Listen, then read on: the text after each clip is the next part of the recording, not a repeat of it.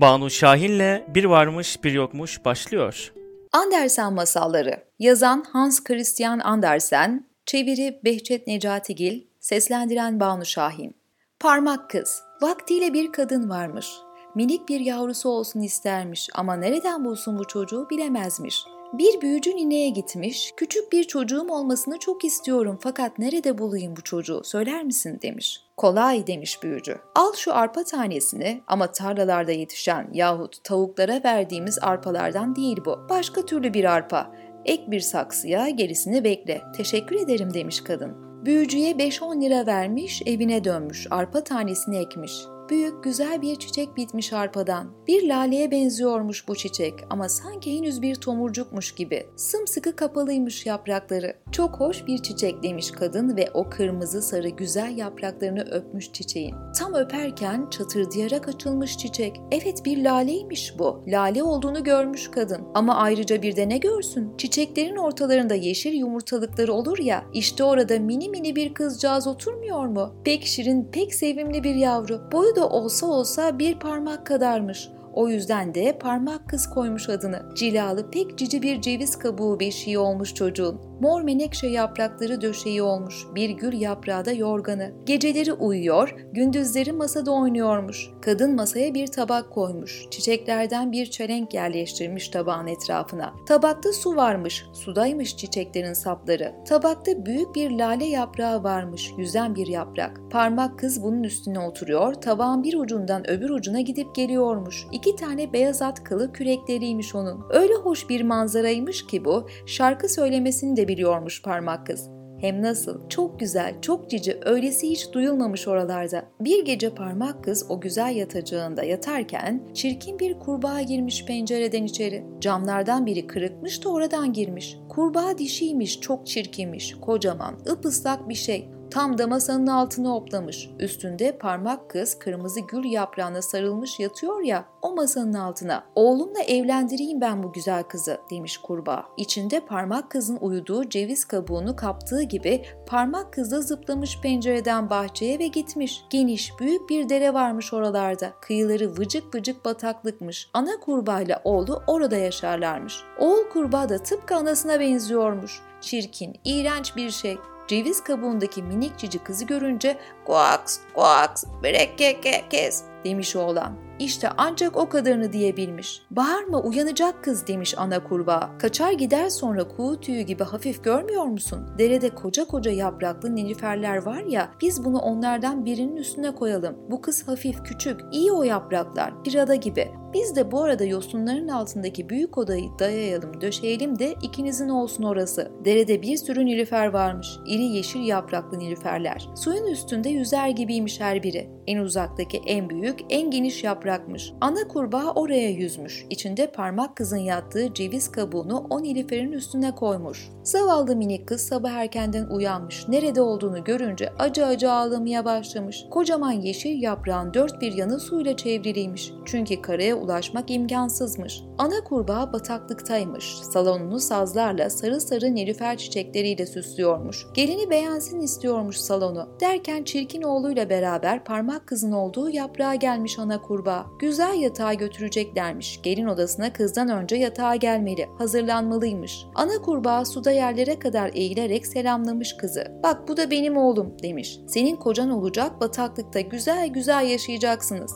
Koaks, koaks, birek kek demiş oğlan da. İşte ancak o kadarını söyleyebilmiş. Sonra o çok cici minik yatağı alıp yüz yüze geri dönmüşler ana oğul. Parmak kız bir başına yeşil yaprağın üstünde oturuyor ağlıyormuş. O çirkin ana kurbağayla oturmak, onun o iğrenç oğluyla evlenmek istemiyormuş çünkü. Suda yüzen balıklar ana kurbağayı görmüşler, söylediklerini duymuşlar herhalde ki başlarını çıkarmışlar sudan minik kızı görmek istemişler bir kerecik olsun. Görür görmez de onu öyle sevimli, öyle tatlı bulmuşlar ki o çirkin ana kurbanın yanına gideceğine pek üzülmüşler. Hayır olamaz demişler içlerinden. Parmak kız Nilüfer yaprağının üstünde ya, yaprağı tutan da bir sap var. O yeşil sap suyun içinde. Şimdi balıklar hep birden o sapın etrafına üşüşmüşler. Başlamışlar sapı kemirmeye. Sap kopunca Nilüfer yaprağı üstünde parmak kız başlamış derenin akıntısına gitmeye. Parmak kız da yaprağın üstünde o ülkeden dışarı çıkmış. Güzel, beyaz minik bir kelebek parmak kızın etrafında uçup duruyormuş hep. Derken yaprağa konmuş çünkü kızdan pek hoşlanmış. Minik kız da çok sevinçliymiş.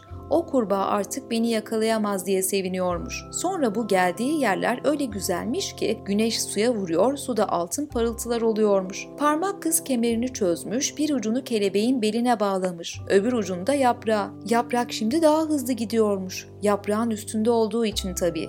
Parmak kız da onunla beraber. Derken kocaman bir mayıs böceği görmüş parmak kızı. Gelmiş uça uça. Bir anda pençeleriyle incecik belinden kavramış mı onu? Aldığı gibi uçmuş gitmiş bir ağaca. Yeşil yapraksa uymuş derenin akıntısına. Gidiyor tabi. E kelebek de yaprakla beraber uçuyor. Yaprağa bağlı. Kurtaramaz ki kendini. Mayıs böceğiyle ağaca uçunca parmak kız zavallı ne korkmuş ne korkmuş. Ama en çok da yaprağa bağladığı o beyaz güzel kelebeğe üzülmüş. Kurtulamazsa açlıktan ölür garip. Fakat Mayıs böceğinin umrunda değilmiş bunlar. Minik kızla beraber ağacın en büyük yeşil yaprağına konmuş yesin diye. Kızcağıza çiçeklerden bal getirmiş. Minik kızla beraber ağacın en büyük yeşil yaprağına konmuş yesin diye kızcağıza çiçeklerden bal getirmiş. Mayıs böceğine benzer bir tarafınız hiç yok ya gene de çok güzelsiniz demiş kıza. Ağaçtaki öbür Mayıs böcekleri gelmişler daha sonra. Parmak kızı ziyaret etmişler bakmışlar uzun uzun. Mayıs böceği küçük hanımlar duyargalarını dokundurmuşlar. Ne fena sadece iki ayağı var demişler. Beli de çok ince yazık. Bir insana benziyor bu. Ne de çirkin demiş bütün Mayıs böceği hanımlar. Oysa ne çirkini parmak kız öyle güzelmiş, öyle şekermiş ki onu getiren Mayıs böceğince de çok güzelmiş parmak kız. Ama bütün ötekiler çirkin deyince sonunda o da onlara uymuş, alıkoymak istememiş parmak kızı. Gitsin nereye giderse diye düşünmüş. Almış parmak kızı ağaçtan aşağı uçmuş. Bir çayır papatyasına konmuşlar. Çok çirkin, Mayıs böceği istemiyor beni diye başlamış ağlamaya parmak kız. Oysa ne çirkin Yine en güzel denince neler gelir akla? Güzeller güzeliymiş parmak kız. En güzel bir gül yaprağı gibi hoşmuş, sevimliymiş, nazlı, narinmiş. Zavallı parmak kız bütün yaz tek başına o büyük ormanda yaşamış. Ot saplarından kendine bir yatak örmüş. Kocaman bir kuzu kulağı yaprağının altına asmış bu yatağa. Yağmur yağarsa ıslanmamak için. Çiçeklerden bal toplamış onları yemiş. Sabahları yaprakların üstüne biriken çiğleri içmiş su olarak. Yaz geçmiş, güz geçmiş derken kış çıka gelmiş. Soğuk, uzun bir kış. Karşısında güzel güzel şakımış kuşlar uçup gitmişler. Ağaçlar, çiçekler sararıp solmuşlar. Altına sığındığı koca kuzu kulağı kıvrılmış, tor top olmuş, sarı solgun bir sap haline gelmiş sonunda. Çok üşüyormuş parmak kız. Üstü başı lime lime olmuş çünkü. Zaten narin, pek minik, zavallı yavrucak. Donacakmış neredeyse. Kar yağmaya başlamış. Üstüne düşen her kar parçası hani bizim üstümüze bir kürek kar atsalar nasıl olur o hale sokuyormuş kızcağızı. Biz kocamanız ama o kaç santim ki? Parmak kız kuru bir yaprağa sarılmış. Fakat ısıtmıyormuş ki yaprak. Soğuktan titriyormuş garip. Geldiği kaldığı orman var ya o ormanın hemen önünde büyük bir buğday tarlası bulunuyormuş. Buğdayları çoktan çekmiş götürmüşler tabii. Donmuş toprağın üstünde kuru çıplak buğday sapları anızları görülüyormuş ancak. Git git bitmez büyük bir ormandan geçiyormuş sanki parmak kız. Soğuktan da tir tir titriyormuş derken tarla faresinin kapısına gelmiş. Buğday saplarının altında küçük bir delik varmış. İşte orası kapı. Sıcacık ve rahatmış içerisi. Tarla faresi orada oturuyormuş. Koca oda buğday doluymuş. Güzel bir mutfağı, kileri varmış. Zavallı parmak kız kapının önünde bir dilenci gibi boynunu bükmüş. Biraz bir şey, bir arpa taneciği istemiş. İki gündür ağzına bir şey koymamış çünkü. Zavallı küçük demiş tarla faresi. Çünkü iyi kalpli bir hanımmış bu yaşlı fare. Gel de sıcak odama beraber yemek yiyelim. Parmak kızdan pek hoşlandığı için de bütün kış burada kal istersen demiş fare. Evimi silip süpürecek, bana masallar anlatacaksın ama. Ben masalı çok severim. İyi kalpli yaşlı tarla faresinin isteğini yerine getirmiş, getiriyormuş parmak kız. Çok rahat etmiş o evde. Yakında bir misafir gelecek bize demiş tarla faresi. Komşum haftada bir uğrar bana. Onun durumu çok daha iyidir benimkinden. Evinin büyük salonları var. Güzel siyah kadife bir kürk giyer. Onunla evlenirsen çok rahat edersin ama gözleri görmez. Bildiğin en güzel masalları anlatmalısın ona. Fakat parmak kız bu söylenenleri aldırmamış, komşuyla evlenmek istememiş. Bir köstebekmiş o komşu çünkü. Köstebek sırtında siyah kadife kürk ziyaretine gelmiş komşusunun. Tarla faresi onun çok zengin, çok bilgili olduğunu söylemiş. Evi de benim evimden 20 kere daha büyüktür. Sonra çok kültürlüdür o çok. Yalnız güneşten, güzel çiçeklerden hoşlanmaz. Kötüler onları. Hiç görmedi de onun için demiş. Parmak kızdan şarkı söylemesini rica etmişler. O da Uç Böcek Uç şarkısını, Çayırda Gidiyordu bir Keşiş şarkısını söylemiş. Sesinin güzelliğinden ötürü köstebek aşık olmuş ona. Aşık olmuş ya hiçbir şey dememiş. Ağırbaşlı pek efendi bir köstebekmiş çünkü. Yakınlarda toprağın altında uzun bir dehliz açmış. Kendi eviyle tarla faresinin evi arasında. Onu anlatmış köstebek. Ne zaman isterseniz tarla faresi dostumla o dehlizde dolaşabilirsiniz demiş parmak kıza. Fakat yolun üstünde bir kuş ölüsü vardır. Korkmayın sakın. Kocaman bir kuş, kanatlı gagalı. Herhalde çok olmamış öleli. Kış başında ölmüştür. Tam benim dehlizimi kazdığım yerde gömülü. Köstebek bir kav parçası almış ağzına. Karanlıkta ateş gibi parlıyormuş bu kav. Önden gidip uzun karanlık dehlizi aydınlatmış onlara. Ölü kuşun olduğu yere geldikleri zaman köstebek yassı burnunu tavana dayamış. Toprağı yukarı itmiş. Açılan delikten gün ışığı dolmuş içeri. Yerde bir kırlangıç ölüsü duruyormuş. Güzel kanatları gövdesine yapışık, ayakları ve başı tüylerin içine gömülü. Zavallı kuş soğuktan donmuş anlaşılan. Parmak kız çok acımış kuşa. O bütün kuşları seviyormuş. Bütün yaz cıvıldaşıp şakımadı mı kuşlar parmak kız için. Fakat köstebek güdük bacaklarıyla itmiş kuşu. Artık cik cik edemez demiş.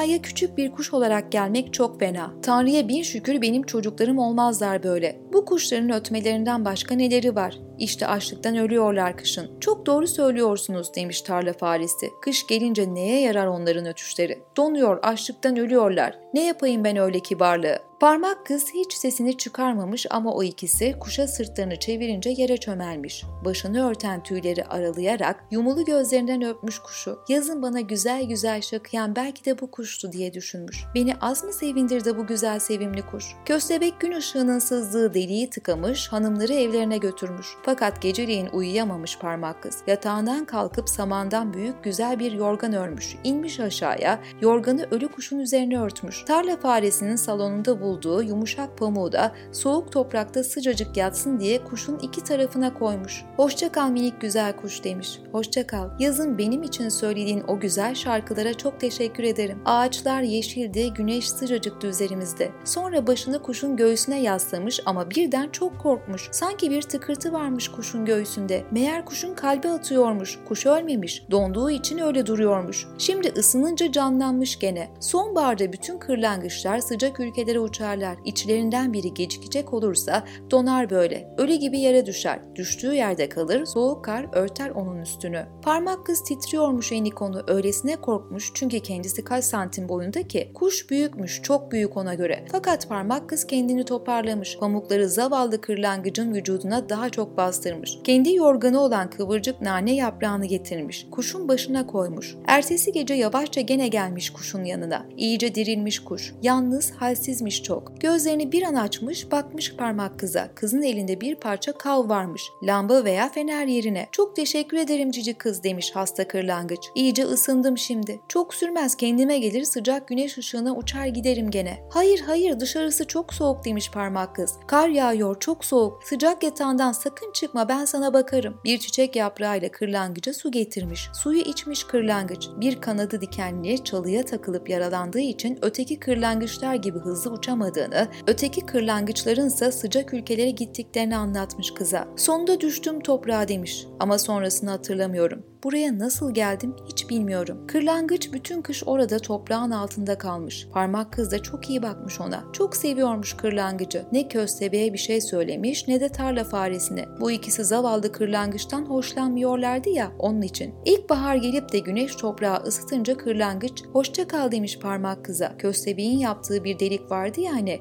o deliği açmış. Güneş öyle güzel parlıyormuş ki onlara doğru. Sen de gelmez misin diye sormuş kırlangıç. Bin sırtıma uçup yeşil ormana gidelim demiş. Fakat böyle habersiz bırakıp giderse yaşlı tarla faresinin pek üzüleceğini biliyormuş parmak kız. Onun için hayır ben gidemem demiş. Hoşça kal, hoşça kal, iyi kalpli tatlı kız demiş kırlangıç. Gün ışığına doğru uçmuş gitmiş. Parmak kız peşinden bakmış, gözleri yaşarmış. Çünkü zavallı kırlangıcı pek seviyormuş. Vici vici diye şakamış kuş. Yeşil ormana uçmuş. Çok üzgünmüş parmak kız. Sıcak gün ışığına çıkmasına izin verilmiyormuş. Tarla faresinin evi üzerindeki tarlaya ekili buğdaylar öyle boyatmışlar ki o minicik kızcağız için gür bir orman gibiymiş bu tarla. Sen şimdi yazın dikişlerini dikmeli, çeyizini hazırlamalısın demiş tarla faresi. Çünkü o siyah kadife kürklü komşu vardı ya, işte o sinir köstebek evlenmek istiyormuş kızla. Resmen istemiş tarla faresinden. Yünlülerin ketenlerin olmalı. Köstebeğin eşi olunca neyin üstünde yatacak, nerede oturacaksın diyormuş tarla faresi. Parmak kız ne yapsın? İyi örüyormuş boyuna. Tarla faresi gündelikçi dört örümcek tutmuş. Onlar da gece gündüz bez örüyor, kumaş dokuyorlarmış. Köstebek de her akşam onlara geliyor, her gelişinde de yaz sona erince güneşin kızgınlığı yatışınca